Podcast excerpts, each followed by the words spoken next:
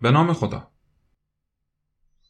ندانی که ایران نشست من است. جهان سر به سر زیر دست من است. هنر نزد ایرانیان است و بست ندادن شیر جیان را به کس. همه یک دلانند یزدان شناس. به نیکی ندارد از بد حراس.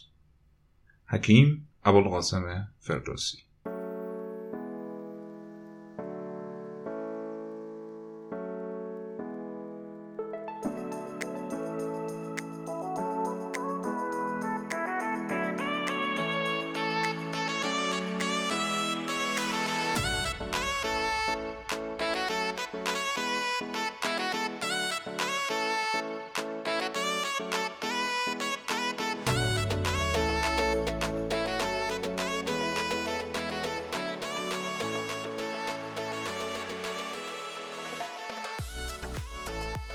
سلام.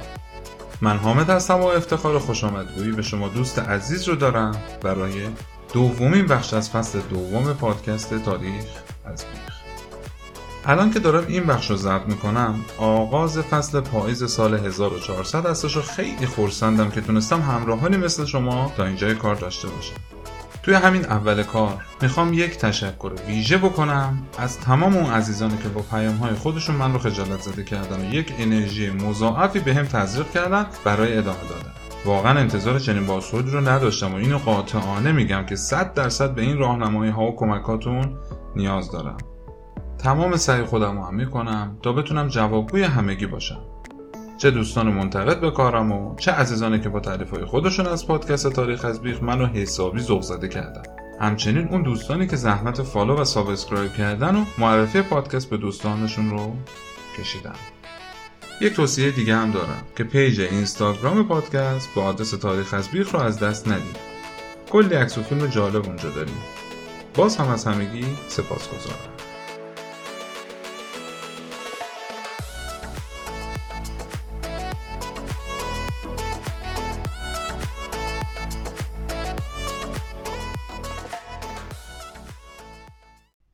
همونطور که می‌دونیم فصل دوم پادکست رو اختصاص دادیم به مادها و تو هر بخش می‌خوایم یک پادشاهش رو بشناسیم. تو بخش اول یکم مادها رو مفصلتر شناختیم و با دیاکو اولین پادشاهشون آشنا شدیم. یک روایت دیگه هم در مورد به قدرت رسیدن دیاکو وجود داره که یکم با اون روایت قبلی فرق می‌کنه. چون تصمیم دارم هر بخشی که منتشر میشه بیشتر از نیم ساعت 45 دقیقه نباشه این یکی روایت رو گذاشتم برای این بخش از پادکست. و اینجا قبل از اینکه بریم سر وقت فروتیش دومین پادشاه مادها می‌خوام با اون یکی روایت دیاکو هم آشنا بشیم. من که هیچی. اونایی که ید طولانی تو تاریخ دارن و در این زمینه محقق هم هستن نمی‌تونن تشخیص بدن که کدوم واقعی تره. برای همین تصمیم گرفتم که هر دو روایت رو براتون تعریف کنم. تا اونی که بیشتر به دلتون نشسته رو خودتون انتخاب کنید. دومین حکایت از به قدرت رسیدن دیاگو. اینجا می‌خوایم مستقیم بریم به سال 720 قبل از میلاد. یادتون هست دیگه؟ تو بخش قبل گفتیم که اقوام آریایی که نام ماد رو روی خودشون گذاشته بودن در قسمت غرب و شمال غربی فلات ایران به صورت یک سری روستاهای مختلف و خودمختار زندگی می‌کردن. هر چند تا روستا هم با هم یک دژ یا قلعه ای رو بنا کرده بودن و توی اون یک خان محلی وجود داشت. توی همسایگی غرب فلات ایران یه پادشاهی قدرتمندی وجود داشت که برای خودش امپراتوری بنا کرده بود به نام آشور. حاکم این زمانی که ما پیگیرشیم فردی بود به اسم سارگون دوم. اینا هم برای یادآوری بگم آشور در ابتدا یکی از استانهای بابل بود ولی بعد از چند وقت از بابل جدا شدن و به مرور قدرت گرفتن تا جایی که بجز بابل تمام شهرها و مناطق اطراف خودشون رو زیر سلطه خودشون گرفتن. از اون طرف اینم گفتیم که دو تا قوم بودن به نامهای لولوی و کوتی که در جنوب دریاچه ارومیه یعنی شهر ایزیرتو یک تشکیلات حکومتی برای خودشون بنا کرده بودن به نام ماننا. که این تشکیلات تقریبا روی اون اقوام و دشهای مادی حکومت می‌کردن البته یه جورایی با رؤسای قبایل و خانها هم تراز بودن و با همفکری هم حکومت می‌کردن. این دولت ماننا صد درصد دست نشونده آشور و زیر سلطه اونها بود. حاکم ماننا در اون سالها شخصی بود به نام ایرنزو. اینو با اون یانزو که تو بخش قبل در موردش صحبت کردیم و در زمان شلم نصر دوم بود و یاقی شده بود اشتباه نگیریم ها. اون 125 سال قبلتر تو شهر نمری یا کردستان امروزی حاکم بود. در آخرم تو شمال و شمال غربی ایران یک پادشاهی قدرتمند دیگه بود. البته نه به قدرت آشوریان ولی تو اون زمان برای خودشون وزنی بودن. به نام اورارتو یا پادشاهی وان. که شاه اونا هم اسمش روسا بود. ببینید خلاصه هر چقدر یه مورخی های نویسنده بخواد صادق باشه و طبق سلیقه خودش چیزی رو ننویسه ولی باز همون ذهنیتی که داشتن باعث میشه تو نوشته هاشون تاثیر بذاره. که این تاثیر رو تو نوشته های هرودوت و بقیه مورخا میشه به وضوح دید. حالا جالب اینجاست که هرودوت با اینکه همیشه با ایرانی ها بد بوده و چیزایی که گفته نسبت به ایرانی ها چیزای خوبی نبوده و خیلی جاها به ایرانی ها می‌گفته بربر. که حالا بربر رو بعدا بهش می‌رسیم. بربرها از نظر یونانی کسایی بودن غیر از ایران غیر از یونانی و معتقد بودن که هیچ حقی نباید برای اونها قائل شد. حتی حق زندگی کرده اونها همشون برده هستن. حالا کلا هرودوت با اینکه از ایرانیا خیلی خوشش نمیومده ولی از مادها مخصوصا از دیاکو خیلی خوشش میومده پس ممکنه که اون روایتی که خیلی از حرفای هرودوت نشأت گرفته یکم در مورد دیاکو توش اقراق هم بوده باشه. تو این روایتی که الان می‌خوام تعریف کنم اصلا حرفی از این که دیاکو به وسیله یک نشست سران به عنوان پادشاه انتخاب شده و این حرفا نیومده. اونا رو همه رو توهمات هرودوت فرض کرده خب حالا تقریبا فهمیدیم که کی کجا بوده. البته ایلامیان، بابلیان، پارس ها که پارس ها موقع تو شهر انشان زیر سلطه ایران بودن و سکاها و چند تا شهر دیگه و قوم دیگه هم دور اطراف بودن. ولی تو اینجای داستان ما باشون کاری نداریم. همین چهار دسته که گفتم یعنی آشوریان، اورارتوها، مادها و ماننا مورد بحث ما تو این زمان هستن.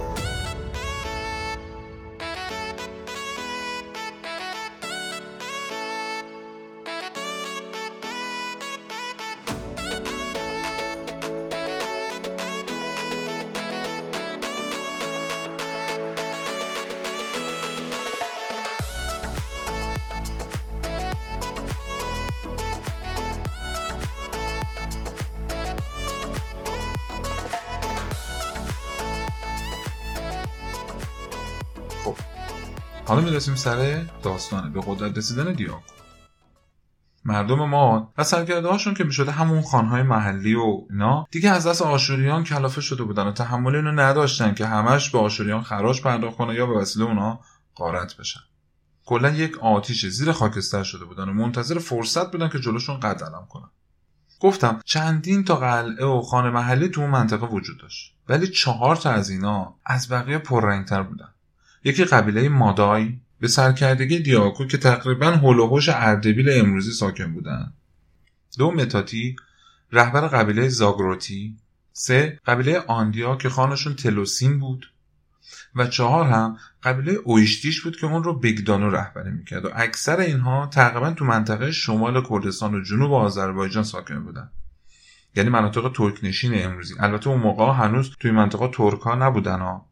یعنی فکر نکنید دیاکو که تو منطقه نزدیک اردبیل بوده اصلیتش ترک بوده. ترک اصلا سالها بعد به ایران و این منطقه میان که در آینده بهشون می‌رسیم. همونطوری که قبلا گفتم این مردمان همه ریشه کرد داشتن. خلاصه مردم ما مدام به ایرنزو همون شاه ماننا فشار می آوردن که باید جلو آشوریان وایسیم دیگه بسه. ولی ایرنزو زیر بار نمی‌رفت. چون می‌دونست اگر با آشوریان در بیفته چه عاقبتی منتظرشه. ترجیح می‌داد همونجوری دست نشونده باشه و زندگیشو بکنه. ولی قبایل مادی دست دست فشار به پادشاه ماننا بر نمی داشتن. مخصوصا اون چهار قبیله که گفتم. اینا می‌گفتن باج و خراج رو ما داریم پرداخت می‌کنیم. زندگی راحت و بیدرسه برای شماست. پس باید تو هم همپیمان ما بشی و تو مقابله با آشوریان کمکمون بکنی. دو سال بعد ایرنزو میمیره. و پسر بزرگش که من اسمشو نتونستم پیدا کنم پادشاه ماننا میشه. ایشون هم مثل پدرش زیر بار نمی‌رفت که با آشوریان در بیفته. به همین خاطر مادها این بنده خدا رو که یک جوان تازه به تخت رسیده بود رو می‌گیرن و میکشنش. و خود اونها برادرش رو به, به تخت پادشاهی مینشونن که اسمش بوده اولسون. اولسون که عاقبت برادرش رو دیده بود تفلک مونده بود. با آشوریان در بیفته یا گیر این مادها بیفته که هیچ کدوم هم با شوخی نداشتن. از روی ناچاری یک سری امتیازها قدرتهایی به ماتا و خانهاشون میده. یعنی عملا با اونا متحد نمیشه ولی خیلی هم جلوشون رو نمی‌گیره. و به واسطه فشار ماتا قبول می‌کنه که با اورارتو علیه آشوریان هم پیمان بشه. اورارتو هم که بعدش نمیومده اینجوری حداقل بتونه یه ضربه ای به آشوریان بزنه شروع می‌کنه تو مسیر احتمالی حمله آشوریان یک دژو سیستم دفاعی بنا می‌کنه. چون مطمئن بودن اگر آشوریان بفهمن که اینجا خودش لپلو شده برای سرکوب کردنش به اینجا حمله می‌کنن. حالا از اون طرف که میشه حدود سال 716 قبل از میلاد. یعنی جریان هایی که گفتم خودش حدود چهار سال طول کشیده. خبر این اتفاقا به گوش سارگون دوم پادشاه اون زمان آشوریان می‌رسه. اونم بلافاصله. با اینکه تازه از جنگ مناطق غربی خودشون برگشته بودن یادتونه تو فصل قبل گفتیم اون زمانها آشوریا مشغول جنگ با فلسطینیا بودن. موقع دیگه جنگشون با فلسطینیا تموم شده بود و برگشته بودن ولی تازه رسیده بودن به منطقه آشور. بلافاصله دوباره سارگون سری را میفته به سمت شرق و ماننا که این شورش ها رو سرکوب کنه.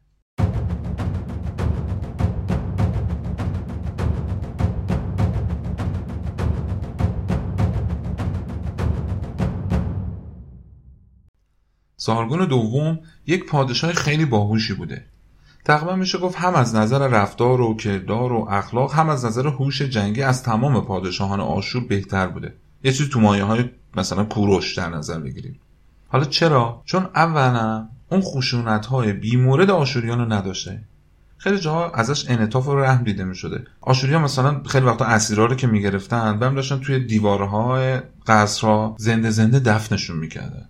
بعضی رو می‌گرفتن کور می‌کردن سراشون رو می‌برد یه کارهای وحشی بازی در میآوردن ولی سارگون خیلی کمتر از این کارا می‌کرده. مگر اینکه دیگه اون مجرم یه جرم خیلی سنگینی مرتکب شده بوده. اون وقت سارگون با خشونت باش برخورد می‌کرده.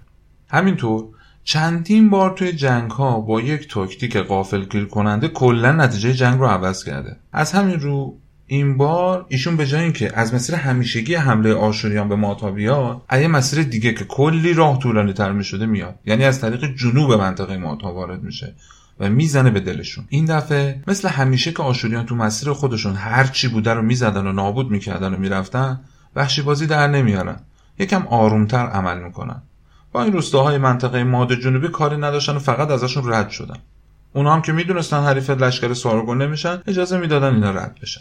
با این ترفندی که سارگون دوم زد تقریبا باعث شد اورارتو که از بقیه دشمناش قدرتمندتر بود لب مرز آشور منتظر حمله آشوریان بمونه و عملا از جنگ خارج شد. سارگون هم تونست به راحتی شورشیان رو که خیلی هم قدرتی نداشتن شکست بده و سه تا رهبر اون قبیله ها یعنی دیاکو تلوسین و بگدانو رو اسیر کرد. ولی متاتی که تقریبا قوی تر از بقیه بود تونست فرار کنه و میره به سمت شما ببینید پس الان تو این روایت دیدیم که دیاکو حالا اون فرد خاص و تنها فردی که به صلاح این حکومت مات ها رو بنا کرده نبوده. یکی از این چهار نفر بوده که تازه از بقیه هم خود لولش پایین تر بوده. اونای اون ستای دیگه لولشون خیلی بالاتر بوده. حالا یه خود بریم جلوتر متوجه میشین خلاصه بعدش هم سارگون که چون همونطوری که گفتم تازه از جنگ مناطق غربی آشور برگشته بود و یک مسیر طولانی هم طی کرده بود و بعدش هم با ماتا جنگیده بود هم خودش و هم سربازاش دیگه رمقی نداشتن. نمی‌تونست دوباره از اون مسیر طولانی برگرده به آشور. نمی‌تونست از مسیر شمالی بره چون اورارتو اونجا منتظرش بود. و به خاطر اینکه خیلی خسته بودن احتمال شکست خوردن خیلی زیاد بود. بنابراین رفت سمت ایزیرتو چون می‌دونست پادشاه اونجا دستشونده خودشه. اگرم مقابله بکنه به راحتی می‌تونه شکستش بده. تا بتونه یه مدتی تو اون شهر که هم منابع غذایی آبی زیادی داره و هم جای مناسب و کافی داشت استراحت بکنه. ولی اولسون پادشاه جوان مانانا نه تنها مقابله نکرد بلکه با روی خیلی خوشم ازشون پذیرایی کرد و شروع کرد به پاچه خاری به سارگون گفت که ماها منو مجبور کردم به همکاری. من خودم اصلا نمی‌خواستم این کارو بکنم. به سارگونم اونو بخشید. حالا شایدم چون دیگه نای جنگ نداشت باش به نرمی رفتار کرد. اولسون هم درجا بگدان و رئیس قبیله اویشتیش همون چهار قبیله مادی. درجا اونو فروخت و گفتش که اون تو کودتا علیه برادرم نقش اصلی داشته و کشتتش. یادتونه دیگه برادر اولسون پسر ایرنزو بود که بعد از پدرش به پادشاهی رسید ولی چون موافقت نمی‌کرد که با آشوریان جنگ کنه این چهار نفر کشتنش و اولسون رو نشوندن جاش. بعد از این وقتی که اولسون اون بگدانه رو به سارگون فروخته بود و لوش داده بود. سارگون هم زنده زنده پوست این بیچاره رو می‌کنه و تو شهر ایزیرتو تا مدت ها آویزونش می‌کنه. تلوسین رئیس قبیله آندیا رو یا اسیر می‌کنه و به بردگی میبردش یا شاید هم میکشدش. عاقبت اونم درست مشخص نیست که چی شد. دیاکور هم به همراه خانوادش به شهر همات سوریه تبعید می‌کنه. حالا این وسط چی به سر اورارتو اومد؟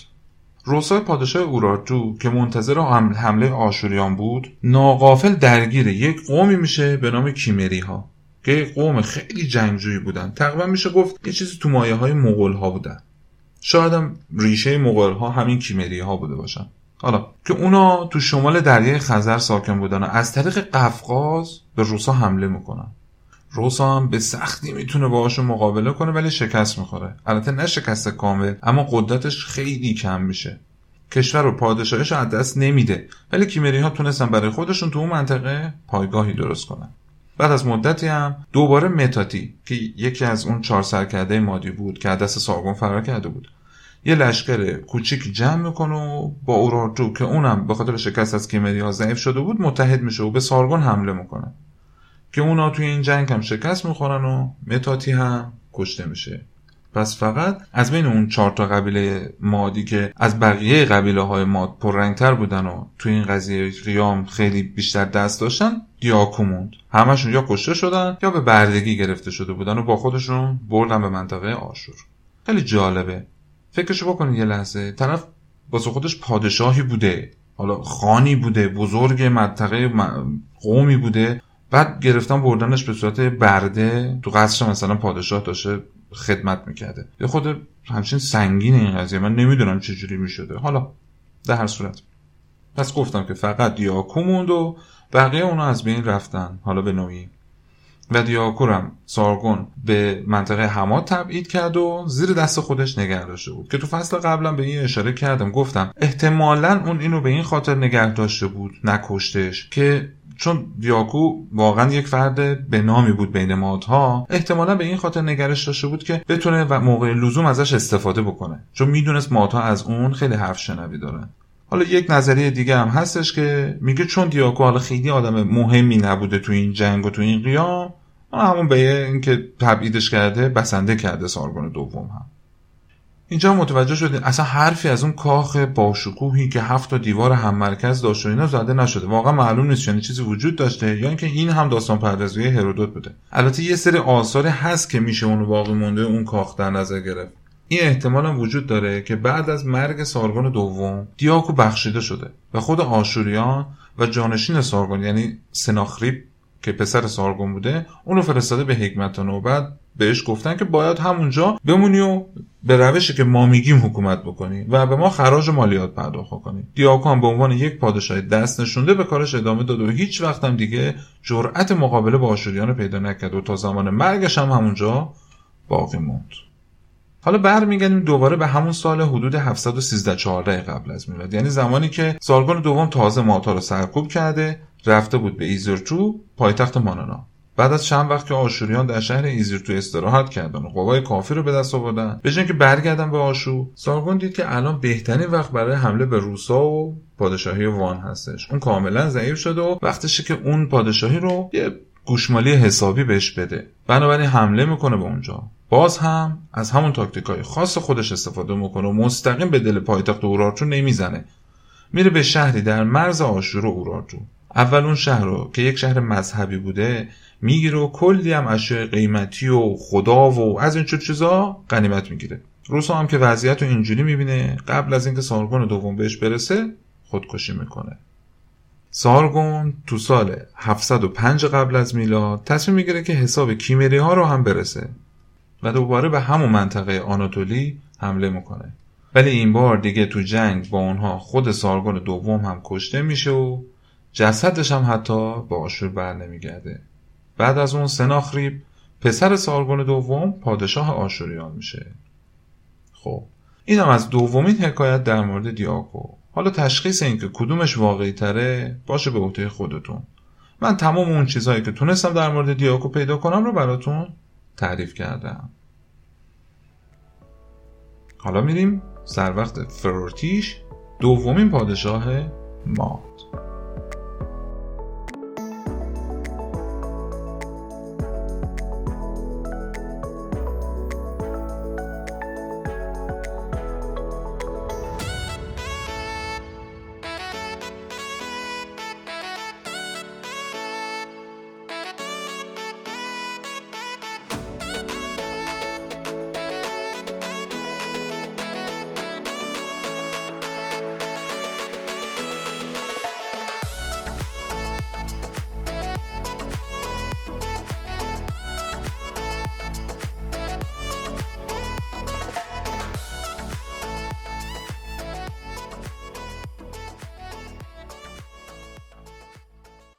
بعد از دیاکو پسرش در سال 675 قبل از میلاد فرورتیش یا فرورتیش جانشینش شد. حالا ما همون فرورتیش رو میگیم راحت تره برام فرورتیش که در دوران نوجوانی و جوانی به همراه دیاکو و خانوادهش تو تبعیدگاه آشوریان تو شهر حماد زندگی می‌کرد به دست همون آشوریان تربیت میشه. بعدم آشوریان اونو به ایالت بیتکاری که یکی از ایالتهای آشور در سرزمین ماد بود میفرستنش. مرکز بیتکاری اون موقع شهری بود به نام کارکاشی. این شهر در نزدیکی همدان هستش. که بعد از چند وقت که آشوریان فراتیوش رو به اونجا فرستادن ایشون کت خدا و بزرگ اون شهر میشه. سناخریف پادشاه آشوریان به دو دلیل عمدن فراتیوش اونجا فرستاد و اونو به عنوان سرکرده اون شهر قرار میده. اول اینکه اونو از خانواده و افرادی که روشون نفوذ داشته دور کنه تا نتونن اونجا علیه آشوریان کاری بکنن. و دوم اینکه چون تصور می‌کرد اون تعلیم دیده خود آشوریان هستش مثل بقیه پادشاه دست نشونده و موتیشون در ادامه کاری می‌کرده که به نفع پادشاهان آشور و آشوریان باشه. تا اینکه بعد از فوت دیاکو و طبق سفارشش که گفته بود وارث تاج و تختش باید پسرش باشه فروتیش رسما پادشاه مادها شد. ولی همچنان زیر نظر آشوریان. فرورتیش بعد از فوت پدرش اول چند وقتی صبر کرد تا در بین مردم بیتکاری محبوب شد. بعد رفت سراغ پارس ها با اونا جنگید و اونا رو اوورد تحت انقیاد و اختیار خودش. البته احتمال این هم هست که با مذاکره بدون جنگ پارسا متحد ماتا شده باشن. چون درسته که پارسا زیاد توی تنش با آشوریان نبودن ولی یکی دوباره آشوریان اونا رو هم گزیده بودن. به همین خاطر یک کینه ای در اونها به وجود اومده بود. در هر صورت کل منطقه شرق و جنوب ماتا اومد زیر دست فراتیش و قدرتش چند برابر شد. همچنین اون اومد با مامی تیارشو که کت خدا و رهبر ده مادای و با دوساننی که خدای ده ساپاردا بود همپیمان شد و با یک اتحاد سه نفر قیامی علیه آشور ترتیب دادن که رهبری اون قیام رو هم خودش شخصا به عهده گرفت. بعدش هم با ماننا و سکاها که میشناسیمشون دیگه یکی شدن و این قیام اونا خیلی سریع رشد کرد و سه تا ایالت یعنی بیتکاری و مادای و ساپارتا از زیر سلطه آشوریان کاملا خارج شد. اینجوری آشوریان قسمت عمده و اصلی سرزمین ماد رو از دست دادن. اونا بعد از اینکه از زیر سلطه آشور در اومدن اول از همه به ایالت مجاور خودشون به نام کیشسو حمله کردن و دژ اونجا رو تسخیر کرد. بعدش یک قوم کوچنشین دیگه به نام کیمری ها که قبلا هم بهشون اشاره کردم که حمله کرده بودن به اورارتو رو اونجا مستقر شده بودن. با فرورتیش متحد شدن. حالا اینجا می‌خوام توضیح مختصری راجع به کیمری ها بگم بعد دوباره برمیگردم سراغ ادامه داستان قیام فروتیش. کیمری ها یک قومی بودن که چند سال قبل از فروتیش از راه قفقاز به مردم اورارتو حمله کردند که قبلا هم گفتم. اونا وحشت زیادی برای اورارتویا به وجود آوردن به شکلی که توی تورات هم ازشون نوشته شده. خلاصه این متن تورات این شکلیه. آنها خشم خداوند هستند که بر آشوریان و پادشاهان وان نازل شدند و با ورود آنها منظور کیمریاست کوه به لرزه در می آید و لاشه های مقابل کننده های با آنها به صورت فضولات در لابلای کوچه ها ریخته می شوند. تیرهای ایشان بسیار تیز و کمانهایشان آماده است. سم اسبها مانند سنگ خارا و چرخهایشان مثل گردباد. قرششان مثال قرش شیر ژیان می باشد در آخر هم اورارتو خیلی به سختی جلوی کیمری ها ایستادگی می‌کنه تا کشورش از دست نره ولی نمی‌تونه جلوی نفوذشون رو بگیره. بعضی از اونها به آسیای صغیر رفتن و قسمت دیگر هم به سمت جنوب که بعد هم میان اینجا و به فروتیش میپیوندن. خب برگردیم به همون داستان قیام. تا اونجا گفتیم که فروتیش با همپیماناش تونستن کیشسو رو تسخیر کنن و کیمری ها هم بهشون اضافه شدن. همینجور قیام داشت قدرتش بیشتر می‌شد و تمام ایالت ها و دژ های اون دوروبر رو گرفتن. مثل کاربیتو، سو، خارخار و بقیه. تقریبا تا مرز بین النهرین پیش رفتن و کلیه مناطق ماد رو از دست آشوریان در آوردن. دیگه در این تاریخ سناخریب هم مرده بود و پسرش اسرهدون که نوه سارگون دوم می شده پادشاه آشوریان بود. اسرهدون شروع کرد پشت سر هم برای فروتیش پیک فرستادن که باهاش وارد مذاکره بشه. ولی فروتیش که زورش رو زیاد می‌دید زیر بار نرفت. حالا از این طرف کلا سکه ها که در اون زمان همپیمان ماتا بودن همونجوری که می‌دونیم چون خیلی جنگجو بودن به صورت مزدور در اختیار میگرفتنشون و در قبال پول یا مالی که می‌گرفتن برای یک دولت میجنگیدن. دیگه کاری به بهشت و جهنمش هم نداشتن. آشوریان هم که وضعیت سرزمین ماد رو خطرناک دیدن و مذاکره هاشون با فروتیش به نتیجه نرسیده بود بلافاصله رفتن رو مخ سکاها با اونا وارد مذاکره شدن. به دو دلیل همونا رو انتخاب کردن. یکی اینکه سکه ها رو با مال و پول می‌تونستن مال خودشون بکنن. و دوم این که وجود سکه ها بین قیام کننده ها و فروتیش باعث می‌شد خیلی قوی تر بشن که بعد از صحبت کردن با سکه ها موفق شدن اونا رو از اتحاد مادها خارج کنن. ولی اسر هدون همون پادشاه اون زمان آشوریان مجبور شد دختر خودش رو با پارتاتو رهبر سکه ها نامزد کنه. در نتیجه با خارج شدن سکه از اتحاد مادها و خیانت پارتاتو اون قیام ناتمام موندش و شکست خورد. یکی از دلایلی که باعث شد فروتیش تا اونجا پیش بره به حدی که آشوریان شکست ناپذیر رو که ابرقدرت اون زمان بودن نزدیک بود شکست بده این بودش که در اون زمان آشوریان درگیر جنگ با ایلامیان و بابل بودن. و فروتیش هم از این مسئله مطلع بود و از فرصت استفاده کرده بود. خلاصه بعد از اون فروتیش تونست سه منطقه بیتکاری مادای و ساپارتا رو که از زیر سلطه آشور کاملا خارج کرده بود اونا رو برای خودش نگه داشت و یک پادشاهی مستقل از آشوریان رو برپا کرد. ولی ایالت های دیگه مثل کیسشو، خارخار و بقیه رو آشوریان پس گرفتن. بعد از چند سال اسرهدون یک بیماری ناشناخته نسبت به زمان خودش می‌گیره و به مدت یک سال تب داشته و اسهال و استفراغ. این پادشاه آشوریان در اثر بیماری میمیره و پسرش آشور بانیپال که یک جوون 18 ساله بوده و چهارمین پسر اسرهدون بوده پادشاه آشوریان شد. حالا چی شد؟ چهارمین پسر جانشین پدر شد؟ گفتم زمان حمله فروتیش اسرهدون درگیر جنگ با بابل بود. بعد از اینکه فروتیش عقب نشینی می‌کنه اون جنگ با بابل همچنان ادامه داشت و اون جنگ پسر بزرگش کشته میشه. بعد از چند سال که بابل شکست خورده بود و آشوریان برگشته بودن به روال عادیشون پسر دوم و سوم اسرهدون قصد پادشاهی می‌کنن و بر علیه پدرشون توطعه می‌کنن تا خودشون حاکم آشوریان بشن. طی این توطعه پسر دوم هم کشته میشه. زمانی که اسرهدون در بستر بیماری بود چون آشوربانیپال که پسر چهارم بوده بیشتر از موکین که پسر سوم بوده قبول داشته و همینطور موکین علیهش توطعه کرده بود ولی آشوربانیپال نه یه تصمیمی می‌گیره. اون تصمیم گرفت که مناطق شمالی آشور رو بسپاره به آشوربانیپال که پایتختش نینوا بوده و منطقه اصلی آشور به حساب می اومده. بابل و مناطق جنوبی آشور رو بسپاره به موکین. با این کار تقریبا قدرت آشوریان رو کم کرد. البته قرار بود که این دوتا برادر همپیمان هم باشن و به هم کمک کنن. ولی موکین که برادر بزرگتر بود می‌خواست که پادشاه کل منطقه باشه و به همین خاطر مدام با برادرش جنگ می‌کرد. اینجا فرورتیش پسر دیاکو. متوجه شد که تو آشور کشمکش های داخلی زیاد شده. اونا درگیر بزرگترین بحران سیاسی تاریخی خودشون شدن. سریع فرصت و غنیمت شد و دوباره تو سال 653 قبل از میلاد به آشور و پایتختشون یعنی نینوا حمله کرد. طی این حمله اول یه سری موفقیت به دست میاره ولی در آخر خود فرورتیش کشته شد و بقیه همپیماناش هم کشته شدن. اونایی هم که زنده موندن فرار کردن و متواری شدن. جنگ به نتیجه نرسید و 22 سال پادشاهی فروتیش هم به پایان رسید.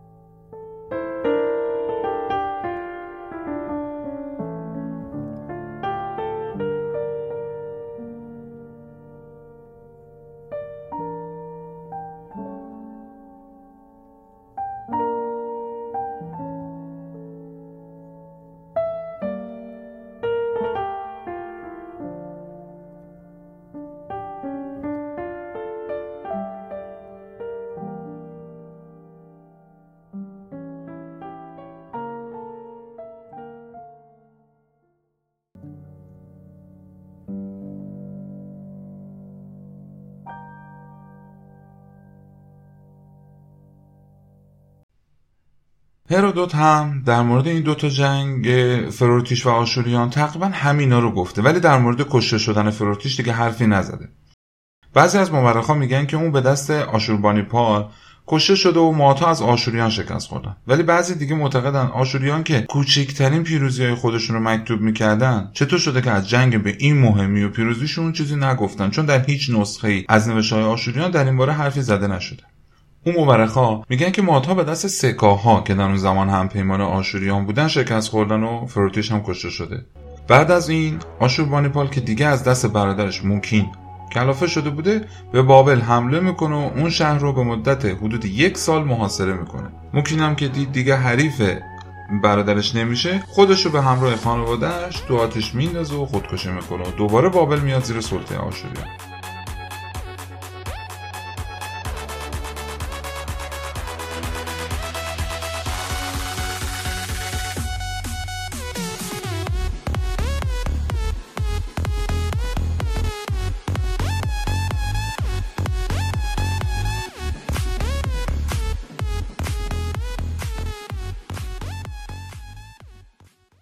بعدا هم آشوریان به دست هوخشتره که پسر فروتیش بوده شکست می‌خورن و از بین میرن. که بخش بعدی کامل اختصاص داره به همین هوخشتره. کلا هم مورخان و محققان میگن که با اینکه فروتیش از آشوریان شکست خورد و کشته شد ولی مقدمه پیروزی هوخشتره همین جنگ های فروتیش باهاشون بوده.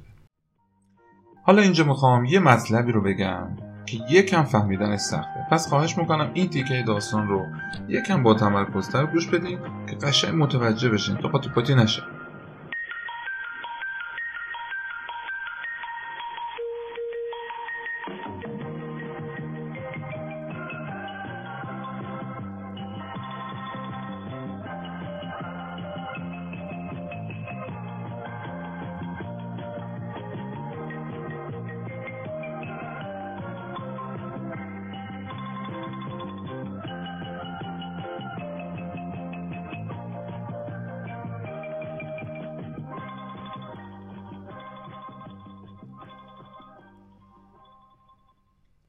یادتون هست که در بخش قبل گفتم که در متون آشوری به فردی به نام کشتریته اشاره شده که خیلی از مورخان اونو همون فروتیش پسر دیاکو می‌دونن و اون اسم رو نام شاهانش در نظر گرفتن. حالا این فرضیه از کجا اومده؟ چرا این تصور رو کردن که این دوتا اسم مال یه نفره؟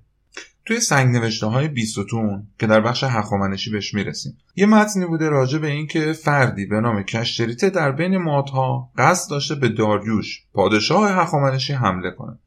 پس دقت کنید این داستانی که الان دارم میگم مال 130 سال بعدها. حالا توضیح میدم چرا دارم اینو میگم. و این کشتریته یه نفر دیگه است که توی بیستون اسمش اومده. اونی که بعد از دیاگو یه اقداماتی انجام داده بوده نیست. توی اون سنگ نوشته های بیستون که یک منبع موثق و محکمی هست گفته شده که فردی به نام فروتیش یاقی شده و به مردم گفته که من کشتریته شما هستم. از دودمان هوخشتره بنابراین فهمیدن که در زبان مادی کشتریت معادل فروتیش بوده به معنی پادشاه و امیر. در نتیجه محققان به این نتیجه رسیدن که این فروتیش ما پادشاه دوم ماتا و اون کشتریته که بعد از دیاکو در دولت ماتا نامش یاد شده یکی هستن. امیدوارم متوجه شده باشین که چی دارم میگم. حالا یه بار دیگه بگم. محققان توی سالنامه های آشوری می‌بینن که یه فردی تو سال 675 قبل از میلاد به نام کشتریته یه اقداماتی داشته انجام می‌داده. از اونجایی که توی سنگ نوشته های بیستون کشتریت همون فرورتیش بوده گفتم پس اینجا هم این دوتا یکی هستن. در نتیجه سال 675 قبل از میلاد سالی هستش که دیاکو مرده و فرورتیش اومده روی کار. ولی یه سری دیگه از مورخا میگن نه. این کشتریته همون اولی نه اونی که می‌خواسته به داریوش حمله کنه. با فرورتیش فرزند دیاکو فرق داره. اون یه فردی است از قوم سکاها که بعد از کشته شدن فرورتیش پادشاهی مات رو به دست گرفته و 28 سال سکه ها برای ایران و مات ها حکومت کردن. یادتون هست اونجایی که تو بخش قبل داشتم در مورد اختلاف نظر مورخا برای پادشاهی دیاکو صحبت می‌کردیم یه جایی گفتم که بین فرضیه های محققا 27 سال اختلاف هست که این 28 سال رو با این پادشاهی سکه ها پر کردن. یعنی آغاز حکومت ماد و دیاکو رو همون طبق گفته هرودوت سال 700 قبل از میلاد گفتن نه 728 که 53 سال حکومت کرد. بعد سال 647 قبل از میلاد حکومت فروتی شروع شده که اون هم 22 سال پادشاه بوده. بعد از اون هم 28 سال سکاها حاکم بودن. حالا اگر هم کاملا حاکم نبودن ولی تو منطقه ما ها مستقر شدن. در هر صورت خودم هم دیگه قاطی کردم. یکی نبوده اون زمان ها بیاد یه چهار تا خط رو در دیوار بکشه و اینا رو بنویسه که ما عملا اینقدر گیج و گنگ نشیم. ولی چون توی متون باستانی آشوریا سال شروع پادشاهی پسر فروتیش که میشه هوخشتر رو 625 قبل از میلاد اعلام کردن دیگه از این به بعد اینقدر اختلاف نظر زیاد نیستش. البته بازم هستا ولی اینقدر نیست. خلاصه پس فروتیش در سال 653 قبل از میلاد تو جنگ با آشوریان و آشوربانیپال شکست می‌خوره و کشته میشه. بعد از فرورتیش طبق روالی که دیاکو بنا کرده بود که بعد از پدر پسرش باید جانشین اون بشه شطر پسر فروتیش پادشاه ماد میشه و 28 سال در کنار سکه ها ساکت میمونه. تا اینکه بالاخره با یک ترفند خیلی باحال حساب همه سکه ها رو هم می‌رسه. بعدش هم با آشوریان جنگ می‌کنه و اونا رو هم نابود می‌کنه. و تو بخش بعدی کامل در مورد هوخشت رو می‌خوایم صحبت کنیم. پیشنهاد می‌کنم از دستش ندین چون پر از جریان ها و داستان های جذابه.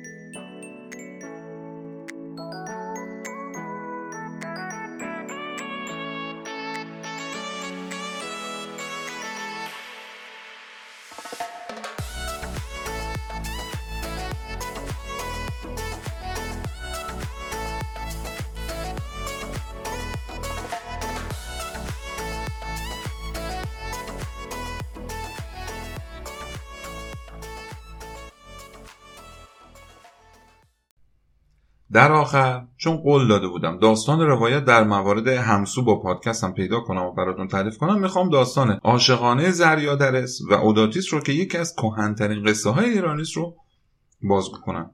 البته الان چیز زیادی از این داستان از اصلش باقی نمونده. ولی همه مورخه و محققان معتقدن که قصه گوشتاس با کتایون که در شاهنامه اومده برگرفته شده از همین روایت هستش. من همون بخشای اندکی از داستان اصلی و متن کلی اونو که باقی مونده رو میگم. بعدش توی یه بخش ویژه که بین بخش دوم و سوم انشالله پخشش خواهم کرد داستان گشتاس و کتایون شاهنامه رو براتون تعریف می‌کنم. همچنین دوست دارم که یکم هم پادکست رو از اون حال هوای جنگ و شورش و آشوب که تاریخ بیشتر به اونها می‌پردازه در بیارم و فکر می‌کنم یه روح لطیفتری به جریان پادکست بدیم بد نباشه.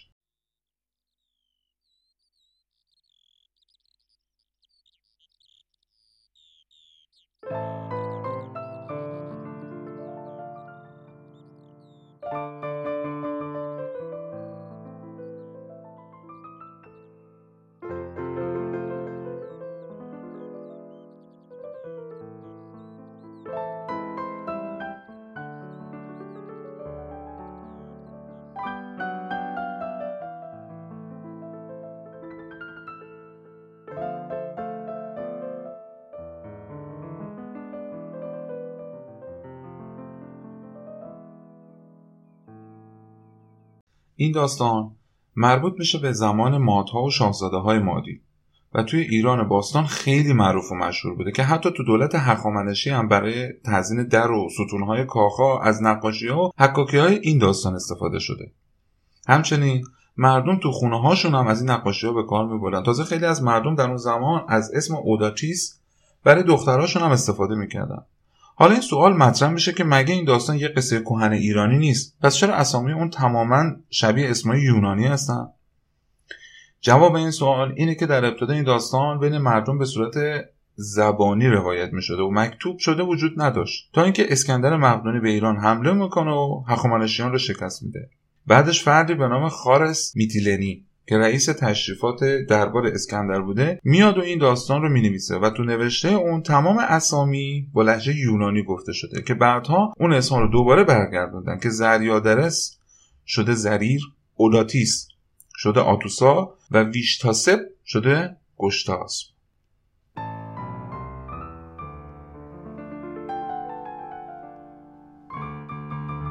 طبق نوشته های این داستان دو شاهزاده مادی به نامهای زریر و گشتاس زندگی می‌کردند که گشتاس حکران یک منطقه جنوبی ماد بود و زریر بر منطقه حکومت می‌کرد که از دریای مازندران شروع می‌شده و تا تنائیس که یک شهر در شمال دریای سیاه بود و امروز جزء خاک روسیه هستش تموم می‌شده.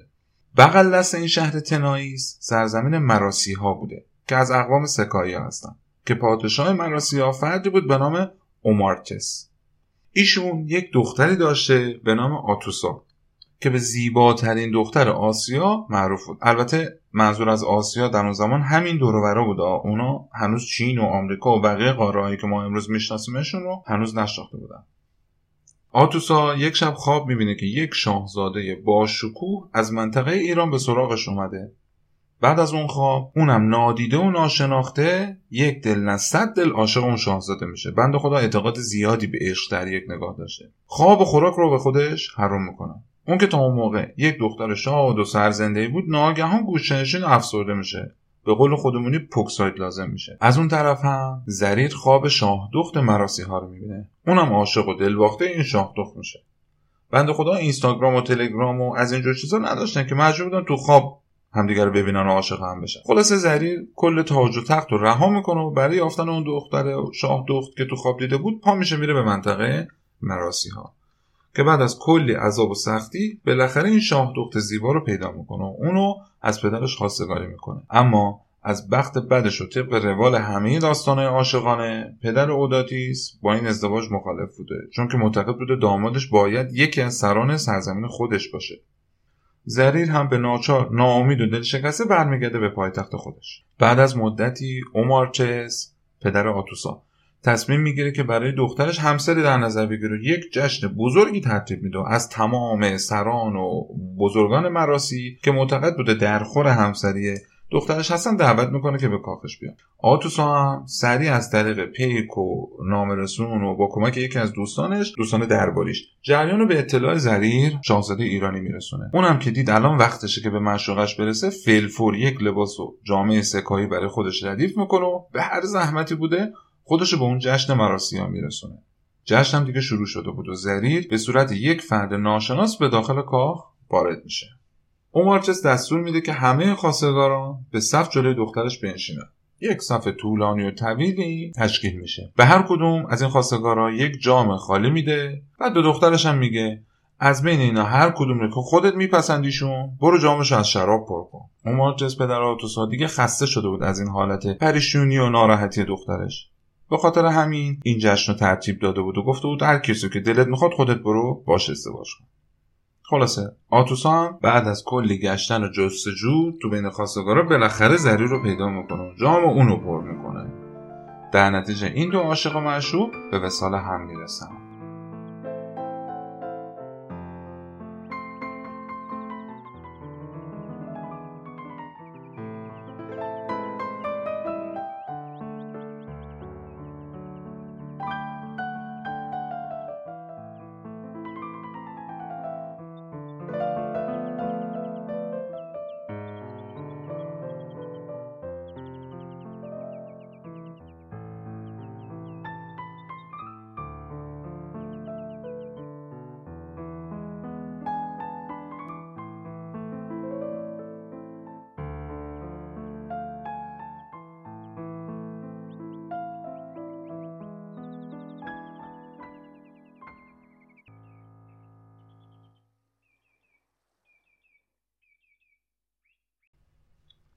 خب. اینجا دیگه بخش دوم از فصل دوم پادکستم تمام میشه. امیدوارم که خوشتون اومده باشه. باز همینو میگم که بهترین راه کمک کردن به یک پادکست ساز معرفی اون به دوست آشناهاتون هستش. پس اگر فکر می‌کنید مطالبی که من بیان می‌کنم برای اونا هم می‌تونه جالب باشه پادکست رو بهشون معرفی کنید. در ضمن اینو هم بگم متاسفانه من بجز همون صفحه اینستاگرام که گفتم تو هیچ محیط مجازی دیگه فعال نیستم چون فعالیت تو حوزه اینترنت کار خیلی وقتگیری هستش. و از اونجایی که من تمام کارهای پادکست رو خودم تنها دارم پیش می‌برم دیگه نمی‌رسم به هندل کردن بقیه موارد. فعلا نه سایتی برای پادکست دارم نه کانال تلگرام نه یوتیوب نه هیچ چیز دیگه.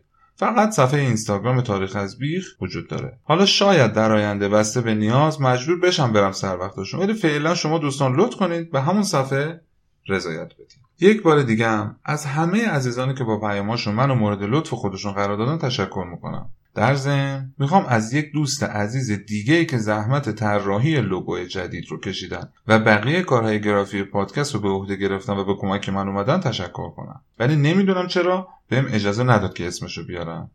اما ازشون خیلی خیلی سپاسگزارم و ممنونم.